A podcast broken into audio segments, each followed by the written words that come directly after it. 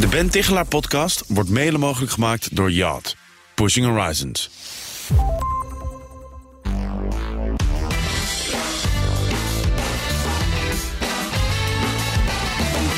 Op dit moment staat iedereen te springen om personeel. Maar blijft dat zo?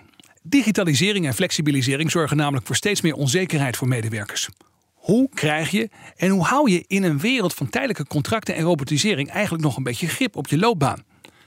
Dit is de Ben Tichelaar podcast, de podcast van BNR Nieuwsradio over persoonlijke en professionele groei. En vandaag praat ik met Jessie Koen. Zij is senior onderzoeker Future of Work bij TNO en daarnaast ook als organisatiepsycholoog verbonden aan de Universiteit van Amsterdam. Uh, Jessie, welkom, wat fijn dat je er bent. Dankjewel. Hoe onzeker is onze loopbaan eigenlijk op dit moment geworden?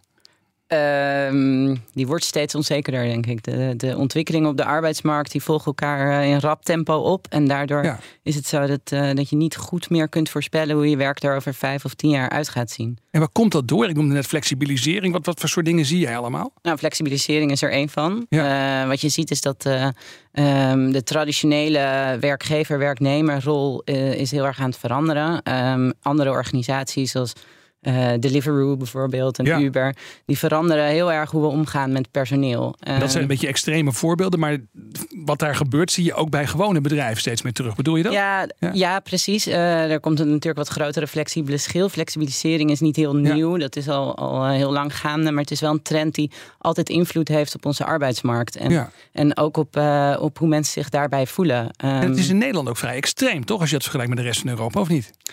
Uh, ja, nou in Amerika is het nog extremer. Ja, ja, precies. Ja, ja, precies. ja, maar er is, er is een nieuwe wet en eh, dingen veranderen. Die blijven continu veranderen. Um, en, en dat vereist ook een andere wet en regelgeving, bijvoorbeeld. Um, waardoor uh, arbeidsvoorwaarden veranderen voor mensen en personeel. We moeten dat elke keer opnieuw uitvinden.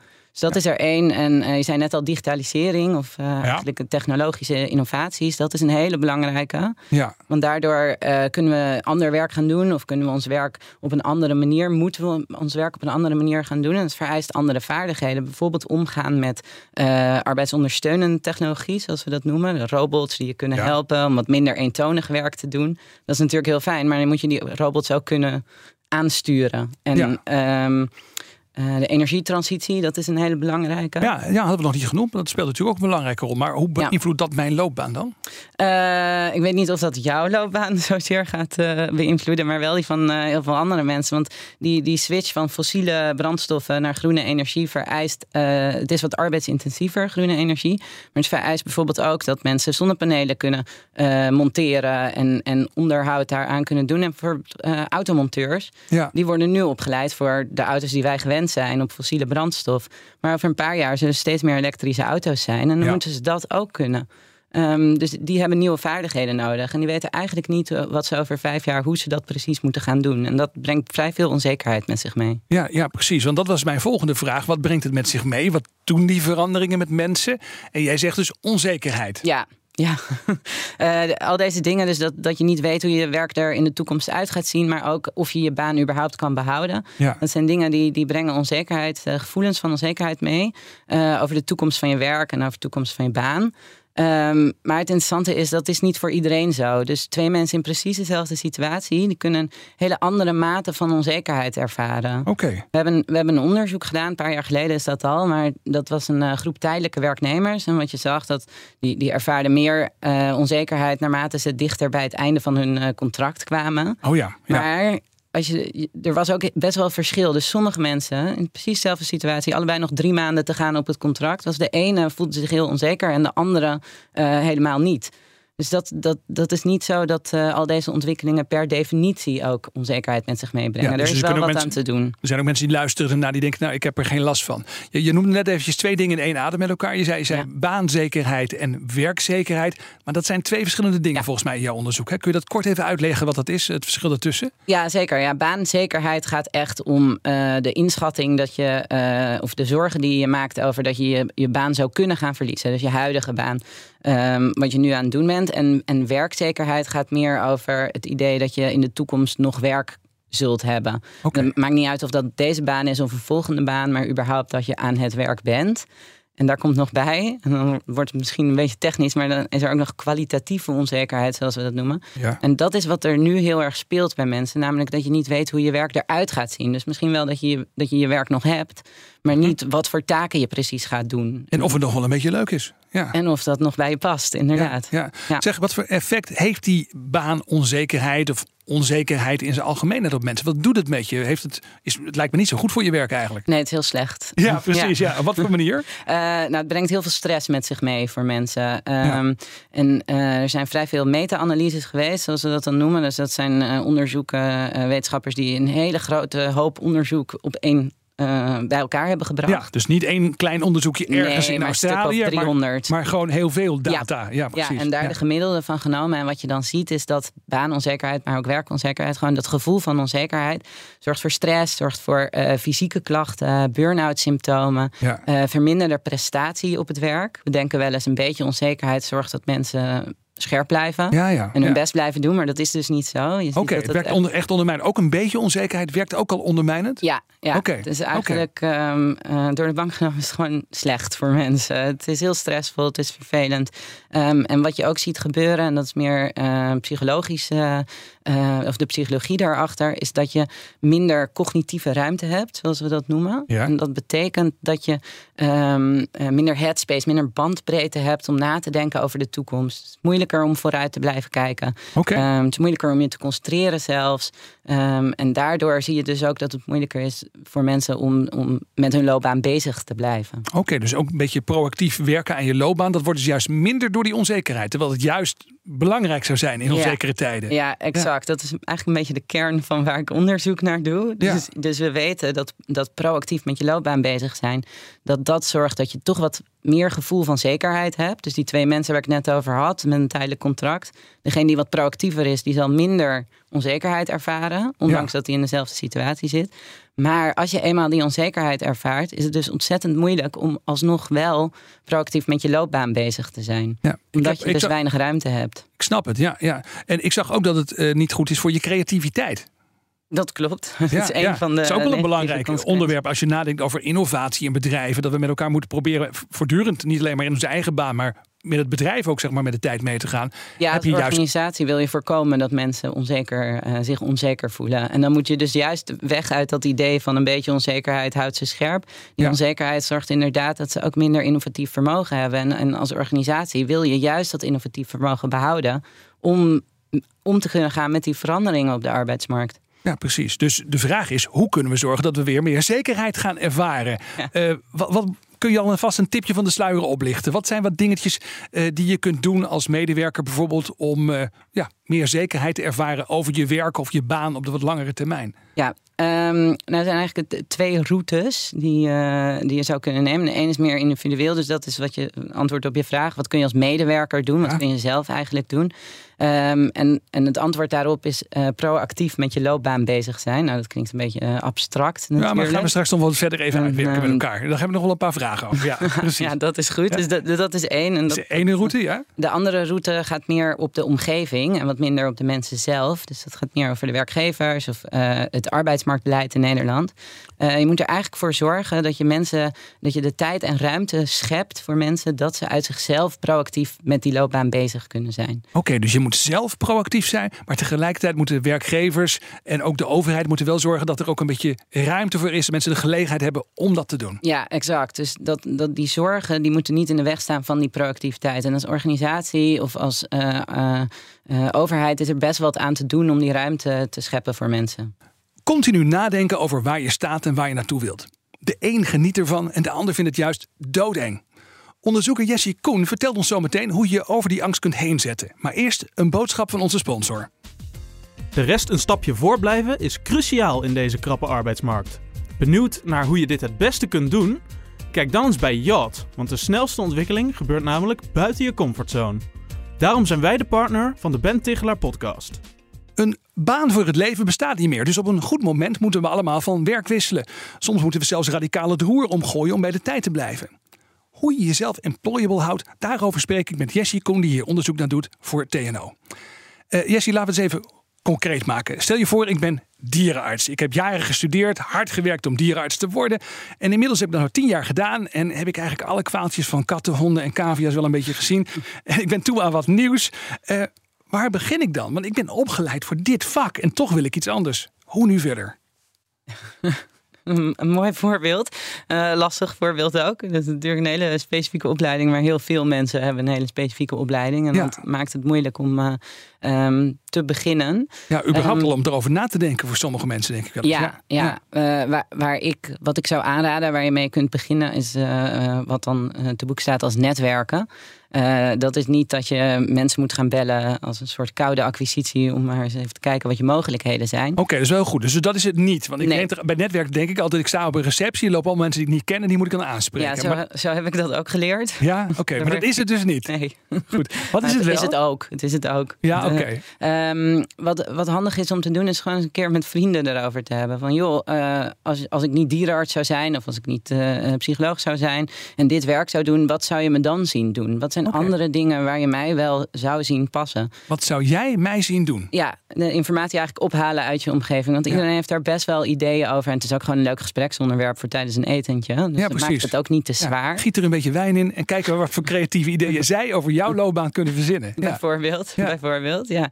En dan, um, omdat andere mensen dan met andere input komen dan jij zelf in je eigen hersenpan zou kunnen uh, doen, um, kom je al in aanraking met hele andere opties dan je zelf zou kunnen bedenken. En okay. met die opties kun je vervolgens verder aan de slag. Je kunt er een beetje naar googlen, je kunt er naar kijken. Maar je kunt er ook, want dat is wel interessant. Wij vonden in, in ons onderzoek dat mensen die uh, lid zijn van bijvoorbeeld een sportvereniging, ja. uh, eerder geneigd zijn om proactief met hun loopbaan bezig te zijn. Dus je Grappig. ziet dat het zelfs gewoon langs het veld een keer daarover hebben met iemand, dat dat al werkt bij dit netwerken en bij nadenken over je loopbaan. Dus je ontmoet gewoon meer mensen op een soort informele manier. Je hebt het dus over iemand zijn werk. En op die manier brengt het je ook weer op nieuwe ideeën. Ja, dat, zou die dier, dat zou die dierenarts dus eigenlijk ook moeten doen. Ja, daar Zou ik, dat is eigenlijk de meest laagdrempelige manier om, uh, om ermee te beginnen. Ja. Um, een andere manier, of een andere, ander iets wat belangrijk is, is een beetje nadenken over wat zou ik nog willen leren? Wat vind ik leuk? En hoe kan ik Ja. daar me verder in ontwikkelen? Uh, en op die manier gaan zoeken naar. uh, um, wat je daarmee zou kunnen doen. Um, en het is op je werk, je huidige werk vragen aan je collega's. Joh, wat, wat zijn eigenlijk mogelijke volgende stappen? Wat doe jij eigenlijk op een dag? Je leidinggevende een beetje bestuderen wat die doet. Is dat Ja. een stap die ik ook zou willen maken? Um, dus het gaat meer om, de, um, om kijken welke ervaringen er zijn... dan echt van tevoren een duidelijk plan bedenken... en dat dan maar gaan najagen. Ja, begint eigenlijk gewoon met onderzoek doen. Alles begint met onderzoek doen. Alles begint met onderzoek doen. Ja, nou, dan ben ik wel even benieuwd of dat bij jou zelf ook zo is geweest. Want jij hebt uh, recent de overstap gemaakt, zag ik, van de Universiteit van Amsterdam naar TNO. Toch Ja. een ander soort organisatie, geen universiteit. Hoe is dat gegaan bij jouzelf? Ja, uh, nou, Vol- Is dat volgens het boekje gegaan, zoals het moet, zoals je zelf ook opschrijft? Of is ja, het toch anders achteraf gegaan? wel, achteraf wel. Maar Oké. het is ehm, gegaan zoals bij iedereen. Eigenlijk voor mij geldt precies hetzelfde als eh, wat voor iedereen geldt. Ehm, het, eh, het is wel wat anders om er jaren onderzoek naar te doen dan om het eens even aan de lijve te ondervinden, moet ik Ja. zeggen. Wat, ik, wat, ik, eh, wat voor mij erg belangrijk was, was om die identiteit. Hè, vaak is je identiteit heel erg, wie je bent, heel erg verweven met ehm, wat voor werk je doet. Ja. Dat zal zo'n dierenarts ook hebben. Als die op een feestje een vraag krijgt. Ja, van, voor- joh, wat doe je? Ik Ja, ben is een beetje een dierenarts. beetje extreem voorbeeld inderdaad misschien. Maar voor veel mensen geldt natuurlijk als je je voorstelt, dat noem je al gauw het werk wat je doet. Exact. En dat is zo met elkaar verbonden. Dat, eh, nou, voor mij persoonlijk was het heel lastig om dat los te laten. Mijn identiteit als wetenschapper aan een universiteit. Daar moest ik echt even doorheen om eh, andere opties te kunnen zien. Ik was zo gefocust op het pad binnen de academische wereld dat ik geen andere opties meer zag.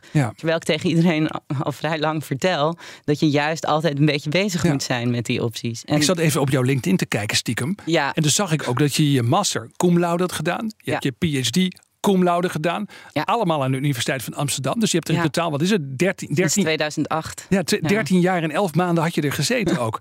ja, dus ik vond het wel interessant. Ik, wel. de confronteren. Maar ik dacht ook, ja, maar dat is dan ook niet makkelijk. Het is wel interessant om dan ook bij jezelf te bestuderen. Hoe gaat het nou als je Ja. dat zelf doorleeft? Ja, ik, ik zat heel goed, heel lang, heel goed op een plek hoor. Dus Ja. vandaar ook dat ik, eh, dat ik eh, erg veel geluk had dat ik ook gewoon kon blijven. Eh, maar ik merkte dat mijn eh, behoefte, wat ik wilde in mijn werk, dat dat aan het veranderen was. Ik wilde veel meer richting de toepassing. En dat is binnen de universiteit, staat het op de tweede plek. Ja. Ehm, en ik, ik wilde ergens heen waar dat een, op de eerste plek staat. Uh, toegepast onderzoek doen. En, en vandaar dat ik nu bij, uh, bij TNO werk. Dus dat, het is ook wel belangrijk om te beseffen dat, zoals die dierenarts, ja. dat je niet de hele tijd hetzelfde blijft. Je ontwikkelt zelf ook. Dus je voorkeuren kunnen ook veranderen. En dat was bij mij wat er, wat er gebeurde. En, en toen ben ik ding opties gaan verkennen. Uh, en toen die concreet werden, toen werd ik zelf ook heel erg um, uh, enthousiast ervan. En toen merkte ik, oké, dit is iets wat ik dus moet gaan najagen. Het hoeft niet altijd rigoureus, zag ik ook bij jou. Want je bent nog steeds wel verbonden aan de Universiteit van Amsterdam. Hoeveel uur in de week? um, 3,6. 3,6 uur in de week. 3,7, ja, na een halve dag. Een halve dag, ja, oké, op die manier. Maar goed, op die manier blijf je dan toch met één voet een beetje staan in die academische wereld. Ja, dat is exact de bedoeling, wat, ik, wat ik graag wilde. Ja, en dat kan dus ook tegenwoordig. Dat vinden mensen best wel normaal, dat je, een, zeker in de wetenschappelijke wereld, dat je een beetje hier en een beetje daar werkt. Dat, uh, dat hoor ik wel meer gasten vertellen. Ja, zo heb ik voor mezelf eigenlijk het beste van, uh, van beide werelden. Dus ja. In die zin heb ik wel geluk daarmee dat dat kon. Ja, dus nou ja, goed. We hebben het gehad over verkennen, uh, over onderzoek doen, over vragen aan uh, mensen in je omgeving, vrienden, uh, wat die denken, wat jij zou kunnen doen. En op die manier een beetje je blik verbreden. Er zijn ook mensen die heel ja, gestructureerd dit soort dingen doen. Ik hoorde recent van een stel dat gaat minstens één keer per jaar het eten. Dan gaat het echt met pen en papier op tafel wordt het allemaal zo op een rijtje gezet van nou, wat gaan we doen het komende jaar in onze loopbaan? Wat zijn de plannen? Welke projecten willen we aanpakken? En welke dromen zijn er nog hè, die we willen najagen? Ja. Ja, ik ben wel benieuwd, benieuwd eigenlijk als je dat zo hoort. is dat iets wat je vaak tegenkomt? Of is het heel uitzonderlijk? Ja, ik zou zeggen dat het vrij uitzonderlijk is dat mensen dat doen. Um, uh, ik denk dat het wel heel goed is om dat te doen. Want dat draagt heel erg bij en dat je er eigenlijk continu mee bezig bent. Als je daar een soort jaarlijks iets van maakt en dat dat gewoon inbouwt in je normale leven dat dat gangbaar is, dan, dan bereik je al veel eerder dat je eigenlijk altijd proactief met je loopbaan bezig bent. Ja. Uh, dus ik zou zeggen dat het een hele goede manier is. Uh, ik kan me ook voorstellen dat het voor sommige mensen een vrij grote drempel is als je niet gewend bent om dat te, dat te doen. Of ja, maar zou je zeggen, gek vindt. Ja, met je eigen partner moet het eigenlijk toch wel, uh, want laten we eerlijk zijn, uh, werk, wat je misschien allebei uh, leuk vindt om te doen. en ook nog zeg maar het samenleven, misschien zelfs de kinderen die je hebt. Dat is toch allemaal erg met elkaar verweven. Dat heeft nog wel wat invloed op elkaar. Ik kan me eigenlijk zelf persoonlijk niet voorstellen dat je dat niet met je partner bespreekt. Maar als ik jou zo hoor, dan is het dus best uitzonderlijk. Dat ja, ik denk dat iedereen het wel wat, misschien iets minder gestructureerd al bespreekt. Ja. Met, uh, maar dat zou dus wat gestructureerder kunnen. Om wat echt wat proactief zeg maar, vooruit te kijken dat op je kan. Het is, niet een, het is niet een verplichting hoor, om het op die manier te doen. Je kunt ook proactief met je loopbaan bezig zijn zonder dat te doen. Maar het klinkt wel als een hele mooie manier. Ja, ja. Moet je dan ook echt scenario's ontwikkelen? Dat je zegt, nou, stel eens voor dat het er zo uitziet of dat het zo gaat. En dan een beetje vooruitdenken met elkaar. Hoe zou je dat, mensen dat idealiter adviseren? Wat is nou de beste manier om dat te doen? Ja, dat is waar we het net al even kort over hadden. Dat, dat echt een, een plan maken voor de komende tien jaar. Dat dat toch best wel lastig is met al die veranderingen die er gaande zijn. Um, en wat je dan kunt doen is inderdaad verschillende scenario's oppakken. Verschillende scenario's bedenken van opties die je hebt. En als ik dit doe, dan, dan zijn dit mijn mogelijkheden. Maar als ik dit loopbaanpad insla, dan zijn dat en dat mijn mogelijkheden. Ja, en puur al door dat zicht te hebben op wat al je mogelijkheden zijn, zien we dat als mensen dat doen, dat ze ook minder onzekerheid ervaren. Het enige addertje onder het gras hierbij is dat alleen uh, denken eraan niet voldoende is. Oké. Okay. wel echt een beetje concreter zicht hebben op of het daadwerkelijk een realistische optie is.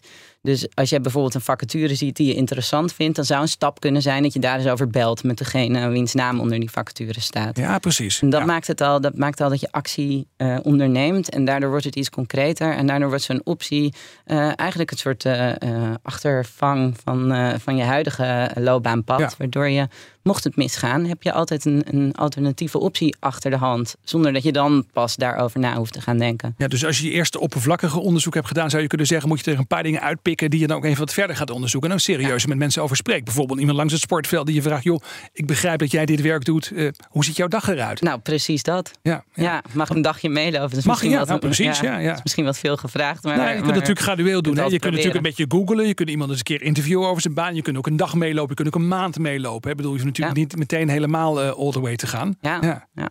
Leuk, interessant. Hey, um, ik kan me ook wel voorstellen dat uh, luisteraars een beetje denken van ja, oké, uh, ik snap dit.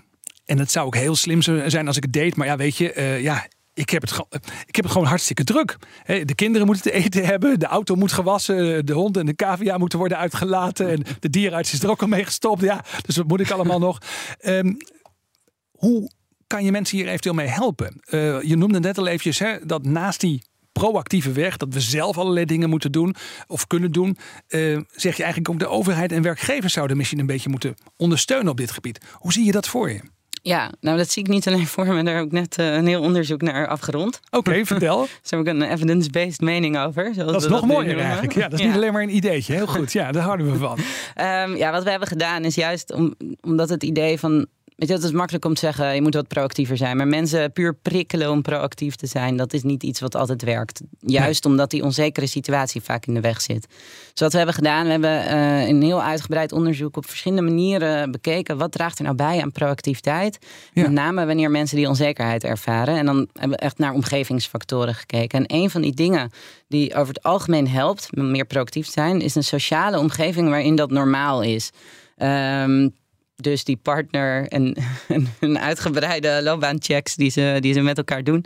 Dat is een sociale omgeving die, die dat stimuleert. Maar je moet ook denken aan een leercultuur binnen een organisatie. Is een, een cultuur waarin leren uh, beloond wordt en gewaardeerd wordt en, en je er iets aan hebt. Ja. Dat, uh, dat helpt op, in normale situaties. Maar als er dan onzekerheid heerst, dan zie je dat niet die directe sociale omgeving, maar meer de bredere sociale omgeving van belang wordt. En dat is bijvoorbeeld het opleidingsbudget vanuit de overheid. Oké. Wat we hebben gevonden is dat mensen die toegang hebben of die gebruik hebben gemaakt van het opleidingsbudget, eigenlijk veel minder last hebben van die negatieve impact van onzekerheid op hun proactiviteit. Dus zij waren wel in staat om proactief te blijven. Oké, dus als de overheid zeg maar wat zekerheid geeft of ook de werkgever biedt wat zekerheid. Of er zijn andere mogelijkheden nog buiten je eigen partner, je eigen kleine kring die zekerheid geven. Dat helpt dus allemaal mee om die stappen te zetten. Ja, het is niet zozeer de zekerheid die ze geven. Het gaat meer om uh, dat ze de omgeving creëren waarin proactiviteit normaal is. Oké. Waardoor je dat eigenlijk eh, ook gaat doen. Want je ziet mensen om je heen en het wordt beloond en het wordt gewaardeerd. Dus dat is heel prettig. Je, je partner vraagt er eens naar. Um, maar het is ook makkelijk toegankelijk door dat opleidingsbudget van de overheid bijvoorbeeld. Dus maak het makkelijk en beloon het ook als, als mensen het doen. En dat bedoel ik niet belonen met geld, maar belonen ook met complimenten. En dat in het zonnetje zetten en laten zien in het bedrijf van dit is hoe we het willen. Ja, en als iemand daar dus mee bezig is, dat diegene dan ook gewoon uh, meer verantwoordelijkheid krijgt. Dat is ook een manier van belo belonen. Ja, precies. Ja, dat grappig is, dat is wel een vraag die vaak wordt gesteld door werkgevers. Van hoe krijg ik mensen in de proactieve stand in mijn ja. bedrijf? Maar dit is dus de manier waarop je het doet. Je moet het eigenlijk stapje voor stapje, eigenlijk volgens traditionele leerpsychologie, hè, moet je dat gewoon uh, ja, voordoen, belonen, uh, in het zonnetje zetten. je moet vooral af van dat idee, ik moet mensen stimuleren om ik moet mijn werkgever of werknemers stimuleren om proactief te zijn. Nee, je moet een omgeving creëren waarin zij uit zichzelf de tijd en ruimte hebben om proactief te kunnen zijn. Ja, en dan is er alleen één vraag die ik dan nog even helemaal aan het einde moet stellen. Dan heb je dat gedaan. Dan ja. heb je je medewerkers proactief gemaakt. En dan zeggen ze, nou, ja, doei. de groeten. Ja, precies, dankjewel. Ja, ja en dan? Dit is een klassieker. Die, dat is een klassieker, die, hè? ja. waarschijnlijk ook wel kent. Um, ja, het, het, antwoord daarop, want ik zeg, het is een klassieker. Je ziet hem heel vaak voorbij komen. Dat de vraag wordt gesteld, oké, we investeren in de ontwikkeling van ons personeel. En dan uh, gaan ze weg. Ja. Waarom zouden we dat dan doen? Maar als je er niet in investeert en die mensen blijven, dan heb je natuurlijk als organisatie al een probleem. Want dan is dat innovatief vermogen natuurlijk weg. En daarbij komt ook, als je als organisatie wel investeert in je mensen, heb je dus en dat ze dat, dat, innovatief vermogen kun je behouden. Maar mensen zijn ook veel meer geneigd om te blijven bij een organisatie die in hen investeert en daar een stapje extra voor te doen. Dus die angst dat mensen als ze zich ontwikkelen. Compleet onterecht. Precies, dat ze dan vertrekken, die is compleet onterecht. Ja. Dat punt wouden we maar even, wilden we graag nog even maken aan het einde. Dankjewel, Jessie Koen. Heel fijn dat je mijn gast wilde zijn. Graag gedaan. Dit was de Pentigela podcast. Wil je geen enkele aflevering missen? Abonneer je dan op mijn podcast via je favoriete podcastplatform. In die podcastfeed vind je ook allemaal leuke extra's zoals de werktip en de mediatip van Jessie Koen. Voor nu, dank voor het luisteren. De Ben Tichelaar podcast wordt mede mogelijk gemaakt door Yacht. Pushing Horizons.